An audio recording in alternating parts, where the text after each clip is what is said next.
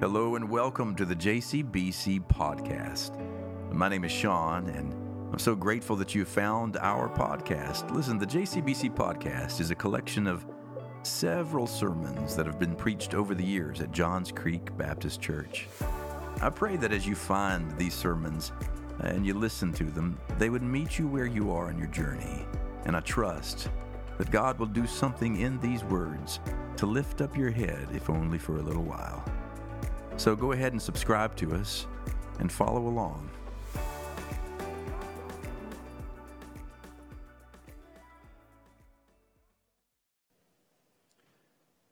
Nobody likes to wait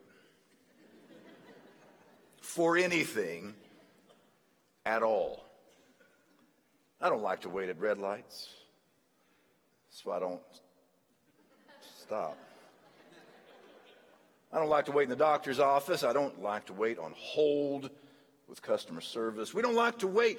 And we so don't like to wait that we have so ordered our lives to be surrounded by every kind of device and technology that is attempting to assuage us from the pain of having to wait. Sometimes it hurries up the wait. Sometimes, if it doesn't hurry up the wait, it gives us something to do while we're waiting. And yet, you know what it does?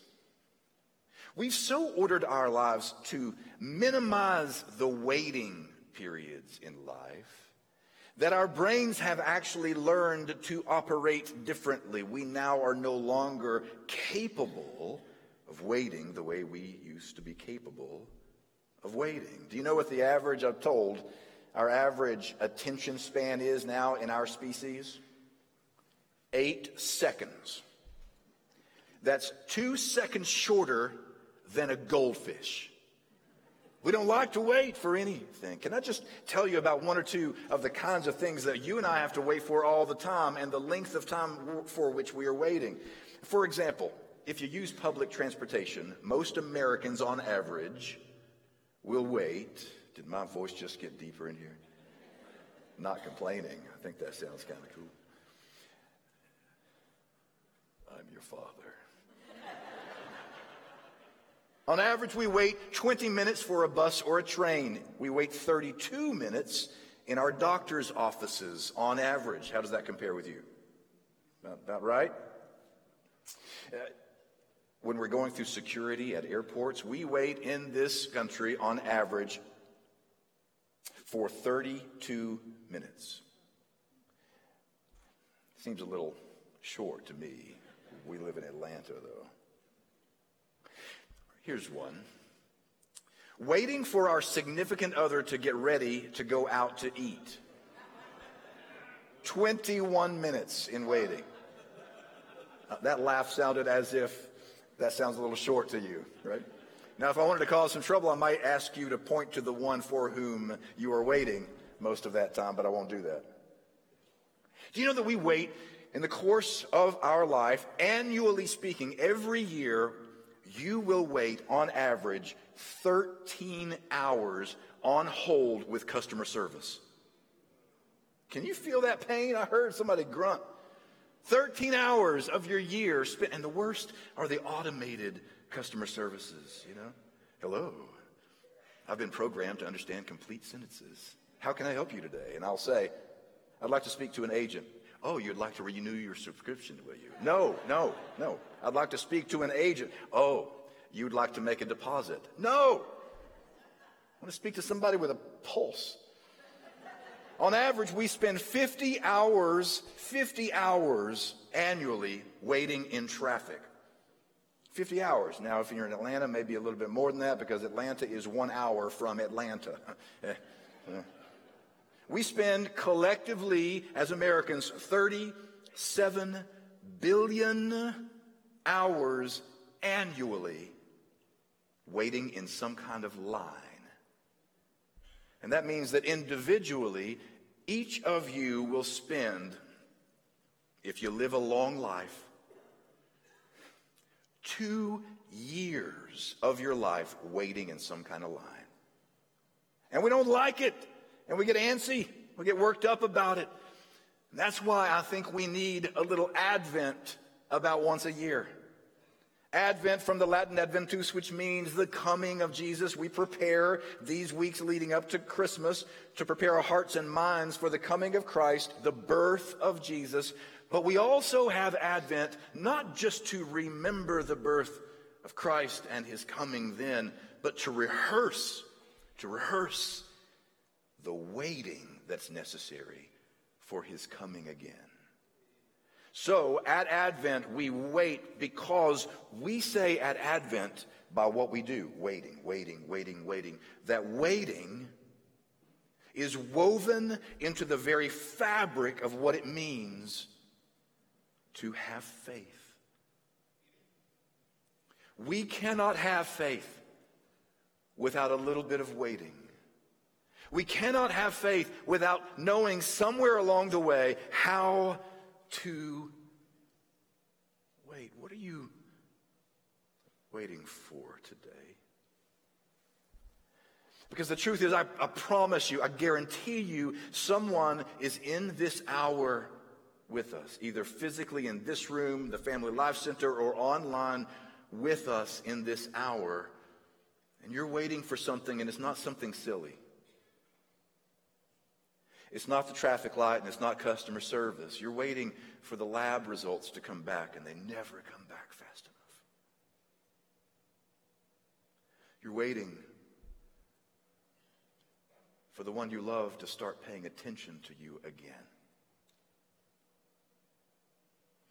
Some of you are here waiting today for a phone call from a son or a daughter, and they just are too busy, and you wait. Some of you are waiting for someone you love to become sober. Some of you are waiting for a better job, a, a, bigger bonus, a better opportunity, whatever it is. And the trouble is, the longer we wait for the thing that we're waiting for, the easier it is to lose heart.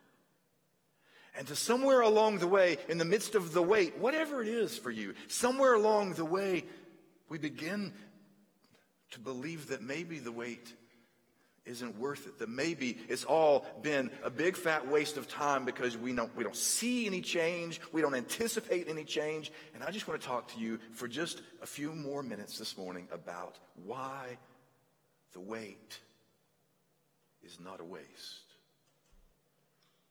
Why the wait is not a waste.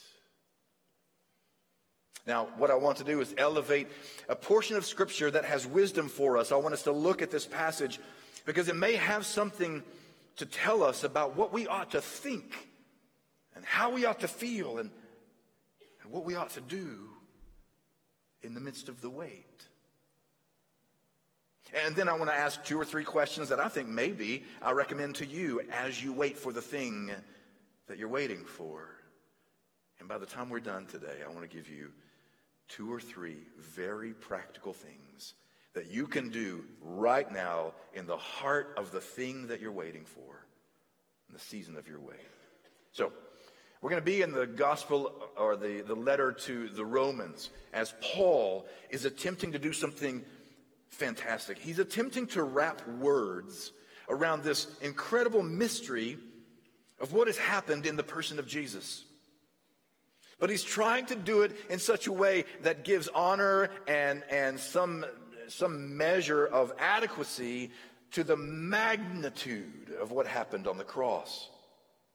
For Paul, for anyone who would listen to him, Paul is insisting that this is not just something for a provincial, small group of monotheists who live in Palestine. This is not just for this ethnic group or this religious group. It is for the whole world. According to Paul, the thing that happened on the cross and the thing that happened in the empty tomb of Jesus was so cosmic and so universal in its magnitude that it includes everyone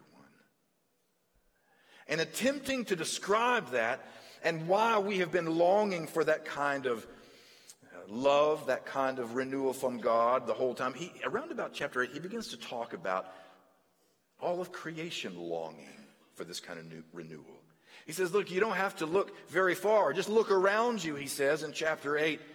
And you'll see evidences everywhere of a whole created order being crippled by injustice, oppression, degradation, despair, division. And in the midst of a world like that, there is, Paul says, a kind of groaning for something better, a kind of aching in the bones for something new. That's why he said, think of it this way. The thing that happened in the death of Jesus was that all humankind died with Jesus. That there was an end to all previous ways of being human. When he was buried, so was our old version of humankind. But when he was raised, so also was raised a brand new way to be human. Humankind itself was born in a kind of new creation, he says. And then the dominant image that he uses in chapter 8 is an image of a pregnant woman.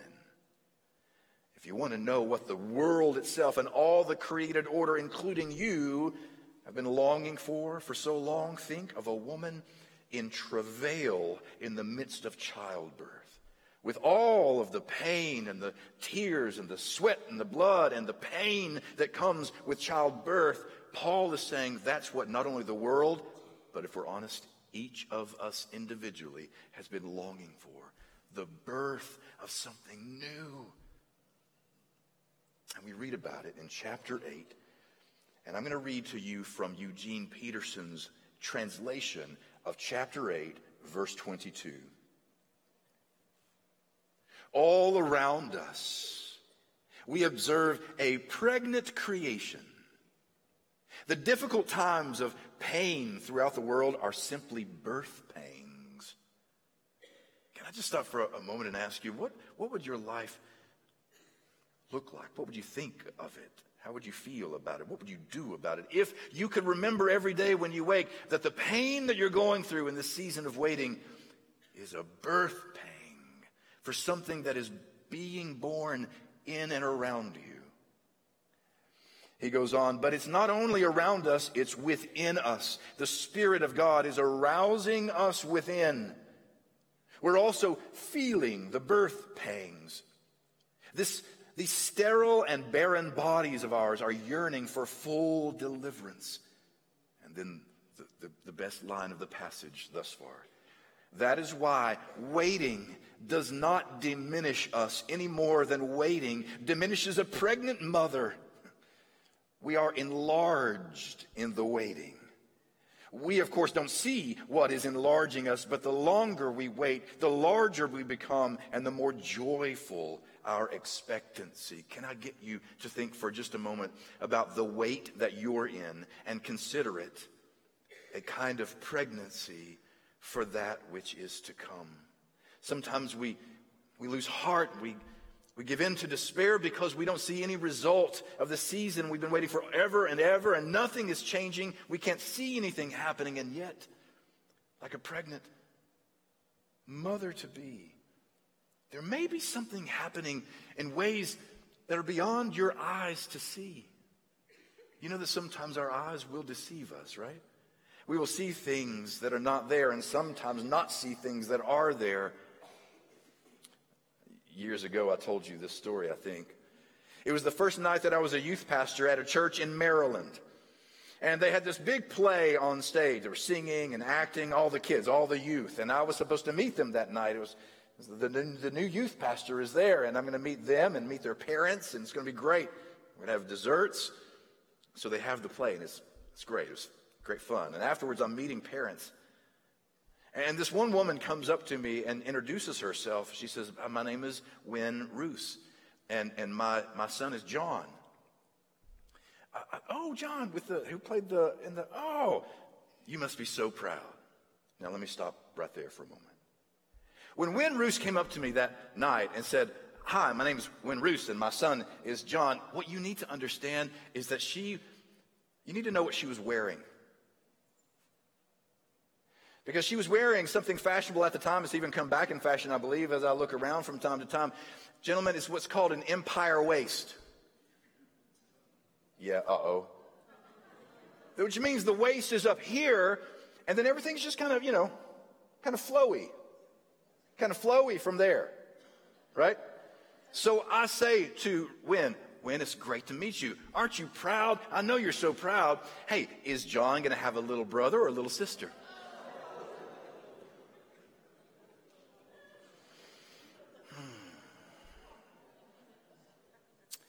To which she says, I'm sorry?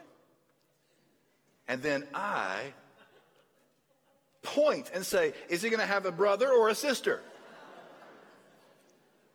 To which she said, Neither. Now, the number one rule about holes, well, is to first realize you're in a hole. And then number two, stop digging. When she said neither, I said, Oh, you haven't found out the gender of your baby?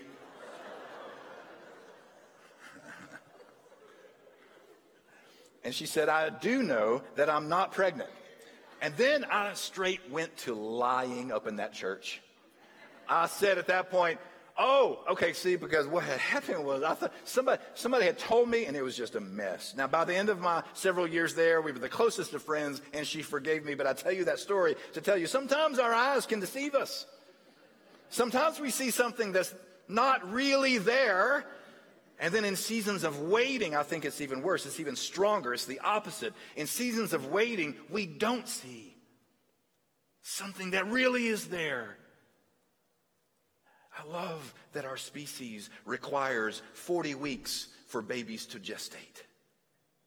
Because it takes 40 weeks, each week is important to the baby because the baby then is developing all the different systems that she will need skeletal system, muscular system, cardiovascular system.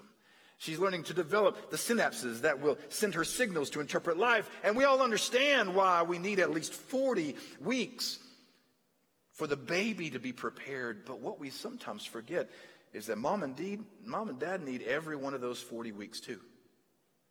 Because there are systems that need to be developed in the mom and dad up here and in here. We've got to renegotiate what it means to be together and to share space. This baby's going to change everything. In fact, back when we were still having humans, there was a commercial out. I think it was like a Hallmark commercial, something really kind of hokey and cheesy and soft filter and touchy feely and wonderful. And the key line is about a baby being born, and the, and the tagline was, Having a baby changes everything. To which I would always respond because we had just had our second child and life was chaos. It was a mess. We didn't know what we were doing. We were trying to figure it out. So the commercial would come on and say, Having a baby changes everything. And I would respond, Yeah, but having two really screws your life up. Just kidding, Jackson. It takes some time waiting. Because the thing that's being developed in you, both the man and the woman, in the woman gestating this human so that this baby can be born, but in the man's mind, the wife's mind, the mother's mind, the father's heart. There's all this preparation that must take place to make room. I'll never forget, you know, Annie Westbrook is our youth pastor. Pastor Annie is now on maternity leave because uh, she did a good thing. She had a beautiful baby, and we celebrate with her. And she's she and Brian are getting adjusted to life with a new baby in, in her maternity leave. But I remember one day before she had given birth, and she was leading in worship and she was talking and, and, speaking up here and and it was before she had given birth she was as the word of god says she was great with child and i remember sitting on the front pew with you terry or maybe it was robin and and she was getting winded because she was trying to speak but the lung capacity was not what it used to be and she actually at one point i leaned over to you and i, I said i just want to take a deep breath for her about somewhere around that time she stopped she said let me catch my breath. I'm not used to sharing lungs with anybody, right? What a beautiful parable it is to think about what you and I must do during waiting seasons. Have to learn that something is shifting inside, and If I hurry up and move past the wait too soon, then I won't be ready and, and, and you won't be ready and, and the world around me won't. Something has to happen to prepare me, and I can't do it without waiting. That's why I want to ask three questions that I think maybe you ought to ask yourself. Whatever you're waiting on, waiting in the relationship, waiting for the acceptance letter, waiting for the new opportunity at work, ask these questions. What are you waiting for? And number two, what's the wait doing to you? And number three, what are you doing about it? Can we just leave those up there for just a moment? Because if you're taking notes, I want you to write these down. What are you waiting for? What's the wait doing to you? And what are you doing about it? Can we just first talk about what are you waiting for? It's amazing to me how so many of us go through life with this kind of generalized, free floating kind of anxiety about our life. And we never really just name it. We never do the, the hard work of identifying what is it that troubles me so? What is it that I, I can't seem to get past? What is this thing? And during seasons of waiting, we might assume that we're waiting for one thing, but are we? I mean, are you waiting, for him to apologize and ask forgiveness? Or is what you're really waiting for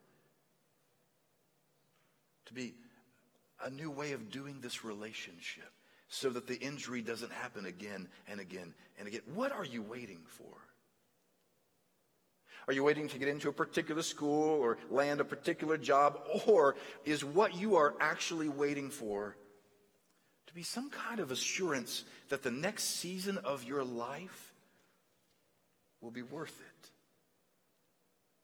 Because if you can answer the question, what am I really in a season of waiting for right now, then you're prepared to explore the second question what's the wait doing to you? Is it just frustrating you? Is it just keeping you angry all the time? Is it, is it just keeping you up at night because you can't stop fearing what's ahead? Because, sisters and brothers, if we can learn to look at our lives in the midst of the waiting seasons, we might just recognize that there are some things that have to happen during the wait that cannot happen outside the wait. Because it's only during the wait that we are forced to confront broken ego patterns about how we've been doing our lives. And it hasn't been working, but we keep on doing it. But in the wait, we're forced to get over our pride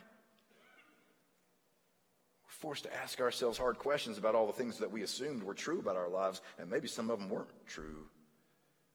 Maybe during the wait. The wait is the only way that we come to a place where we learn to be content with what we have instead of always being afraid that somebody else has something that I don't have. And maybe you got to wait long enough to become content and realize you got everything that you need with you. Maybe it's the wait that requires us to get over some fears, and maybe it's a wait that stops our compulsion of filling up our lives with stuff, with pleasures, of, of triggering our dopamine signals so that we are always stimulated and never in need of looking internally. Maybe the wait forces us, like in some of my seasons of waiting, to relinquish the illusion of control And maybe some of you have to have waiting seasons because without a waiting season, you never learn to show up for your own life, that you're not frustrated enough, you're not angry enough unless you wait long enough and then eventually show up and take responsibility for your life. Sometimes we have to wait in order to get over the illusion that our lives can be perfect and flawless. What is the wait doing in you? What is it revealing about the way that you view and do your life that only the wait can reveal? This is why I love what the first chapter of James sounds like in the message version. We read it in chapter 1 here. Consider it a sheer gift, friends, when tests and challenges come at you from all sides.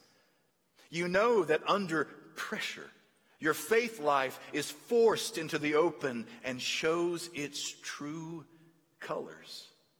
So, don't try to get out of anything prematurely. Let it do its work so you become mature and well developed and not deficient in any way. What is the wait doing to you? It reminds me of a reading from Zorba the, the Greek, where uh, Nikos Kazantzakis tells about a day he goes in the backyard and finds behind his tree a little butterfly attempting to come out of the cocoon. He writes about it, and this is what he says. He says, I remember one morning when I discovered a cocoon in the back of a tree. Just as the butterfly was making a hole in its case and preparing to come out, I, I waited a while, but it was too long in appearing, and I was impatient. I bent over it and breathed on it to warm it. I warmed it as quickly as I could, and the miracle began to happen right before my eyes, faster than life. The case opened.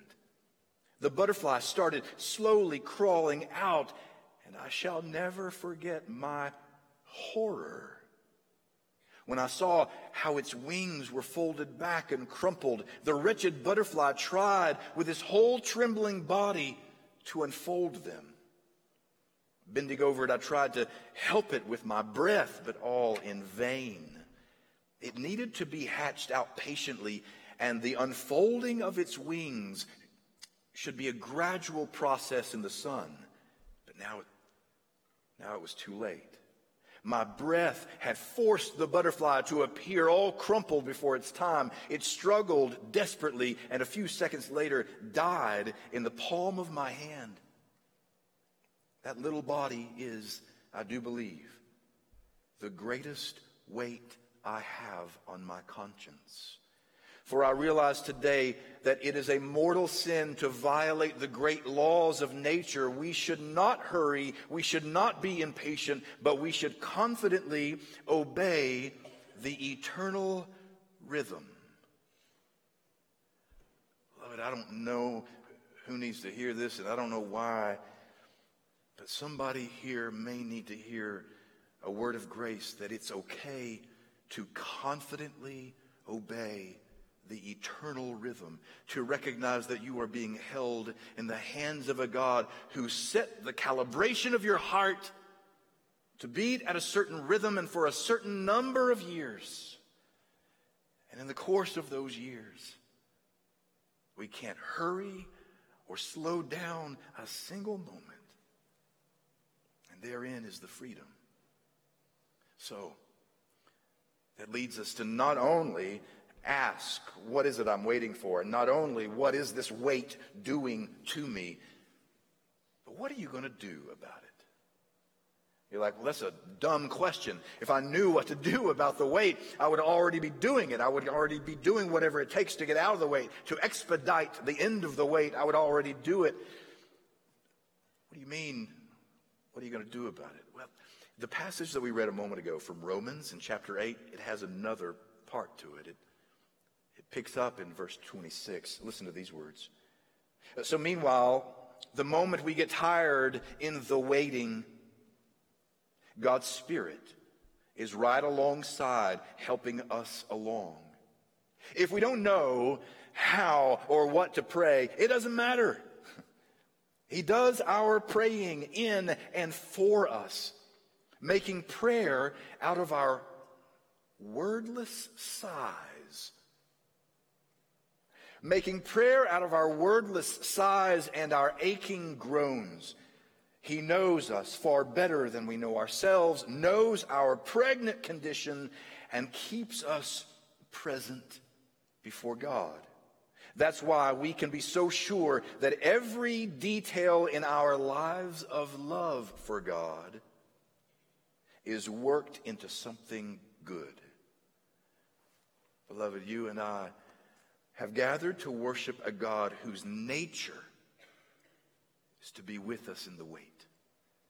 To be with us in the wait. There could be nothing more powerful than the God who is with us in the wait. We think that the thing more powerful would be to get us out of the wait. If you really want to show off as a God who knows how to do things, get me out of this wait. But he shows up with us in the wait to do something in us that can't happen outside the wait. Even the praying is not all on us. For when we have no words to pray, we're told that the Spirit intercedes with wordless sighs and with anguished groans. So, what do you do? There are three things that you can do in the wait. First is this practice breath prayers. Practice breath prayers. What's a breath prayer? A breath prayer is simply a prayer that you can breathe and pray wherever you are. You can pray it at the red light. You can pray it waiting in line. You can pray it while you're talking to the automated agent on customer service. You can pray it at 2 o'clock at night when you wake up and you can't go back to sleep for two hours. A breath prayer is a prayer that is breathed before God. We're told that God's personal name, as revealed in the book of Exodus, is what you and I casually, sometimes cavalierly, respond to or re- reply to as Yahweh. Yahweh. If you translate it from Hebrew and, and into English, if you kind of transliterate it, it's four letters. Y H W H. The tetragrammaton, the four character name of God that was not ever meant to be spoken. Now we call it Yahweh because we throw some vowels in there and pronounce it Yahweh. In your Bibles, is treated differently. In the Hebrew Bible, it's actually written Adonai so as to not disrespect the reverence of the holy name. In fact, some Orthodox groups today will even, when writing the word God, G O D, will put G dash D so as to not offend and overstep the boundary and speak the divine name. In your Bibles, in the Hebrew Bible, the Old Testament, you may see the word Lord and it's in all caps. Whenever you see the word Lord in all caps in the Hebrew Bible or in your English Old Testament, it's this word they're attempting to treat. And the mystery of it is that it was never meant to be spoken, it was really meant to be breathed. Because truly, the pronunciation, pronunci- how ironic. the pronunciation of the, of the word, the pronunciation of the word is meant to have a certain kind of onomatopoeia.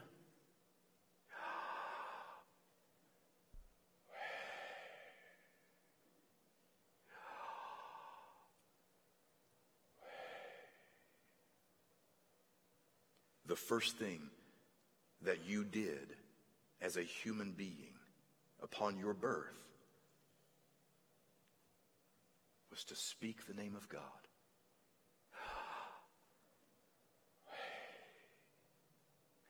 The last thing that you will do when you give back to God the breath that you borrowed for a while will be to speak the name of God. And every moment between your first breath and your last breath, even seasons of breathlessness where you are waiting and waiting and waiting, my advice to you on what to do in the wait is breathe. Because in the waiting, you are breathing the name of God who was before you, who will be after you, and who is with you in the midst of the wait. Just breathe. And when you have no words to pray, breathe a sigh. And if you have no energy to sigh, groan. And if you can't muster the power to groan, grunt. And God will reckon that groaning as the holiest of prayers as you wait. So you not only can practice breath prayers. The second thing you can do in the midst of waiting is practice micro waiting. I'm not talking about microwaving. We microwave everything from our food. We attempt to microwave our relationships. We attempt to microwave wisdom and maturity that can only come in time. I'm saying practice micro waiting. Because your life, every day of your life, will be punctuated by dozens of uninvited wait times at the traffic light, standing in line, waiting at Chick fil A, going in the, a doctor's office, and in all these moments that you didn't ask for in terms of waiting, I suggest you turn those into spiritual disciplines. To practice being relieved of the stress of having to hurry this thing, up. you can't snap your fingers and change the light. You're going to have to wait anyway. So if you embrace the wait with a micro waiting discipline, here's what it will do over time it will broaden the bandwidth of your capacity to handle waiting. The more we become good at waiting for the small things, the more comfortable we are at waiting for the bigger things. And as we wait, something changes within us. To practice micro waiting says, I will, in this moment, with customer service, not worry about it. Because that will be my small spiritual demonstration that I'm attempting to relinquish the illusion of control on my life. Yeah. So you can practice breath prayers. You can practice micro waiting. Do you know what the last thing is that I suggest we might practice during our wait? Practice waiting in the waiting. Practice waiting in the waiting. And I'm not, that isn't, that's not as cheeky as that sounds. Here's what I mean I mean waiting as in waiting on someone else, as in serving someone else. Never underestimate the power of what's possible in your wait when you learn to take the energies of all your anxiety and frustration and anger and pride and, and you turn it outward to someone else in compassion and mercy and service. Jesus, on the last night of his life, was with his friends and he told them, I'm going somewhere and you can't come with me. You must wait. And they were filled with anxiety and dread. He could see it on their faces. What will we do without you? How long will you be? What's coming next? And they would have to wait. And Jesus, seeing this anxiety, says nothing, but gets up from the table and takes a towel and he washes their dirty feet. And then he says, In my absence, you should do to one another what I have done to you. You should love one another the way I've loved you. You should serve one another in the way that I have served you. And in so doing, while you wait, you will find my presence among you in ways more mysterious than you could have ever anticipated, right in the middle of the wait. So that's it. That's all I have to suggest today. That if we can ask ourselves, what am I waiting for? Then we're getting down to it. If we can ask ourselves, well, what is this wait doing to me? Is it only causing me more anger? Or can I grow the eyes to see something beautiful and life giving happening during the wait? And what am I doing about it? Are you practicing breath prayers? Are you practicing micro waiting? Are you practicing waiting in the waiting? Now, you may be hearing that today, and that where you're sitting and where you're viewing, what you're doing is you're considering what I'm hearing, and, and it may be that it feels so foreign some of the topics I'm talking about here to you because maybe for you, the first step is to recognize I have come to a place now where I recognize I have never articulated a desire to even wait on Him or to follow Him or to seek Him or to or to call him my Lord. I, maybe you've come to the place where you realize I've never done that. And until you claim him as your Lord, until you relinquish the control of your own life and you surrender in yielded adoration to the one who knows you best and loves you most, you may continue to feel a sense of lostness, a sense of panic over when will this wait end? I can't stop it. I can't control it. I can't hurry it up. Maybe today you come to the place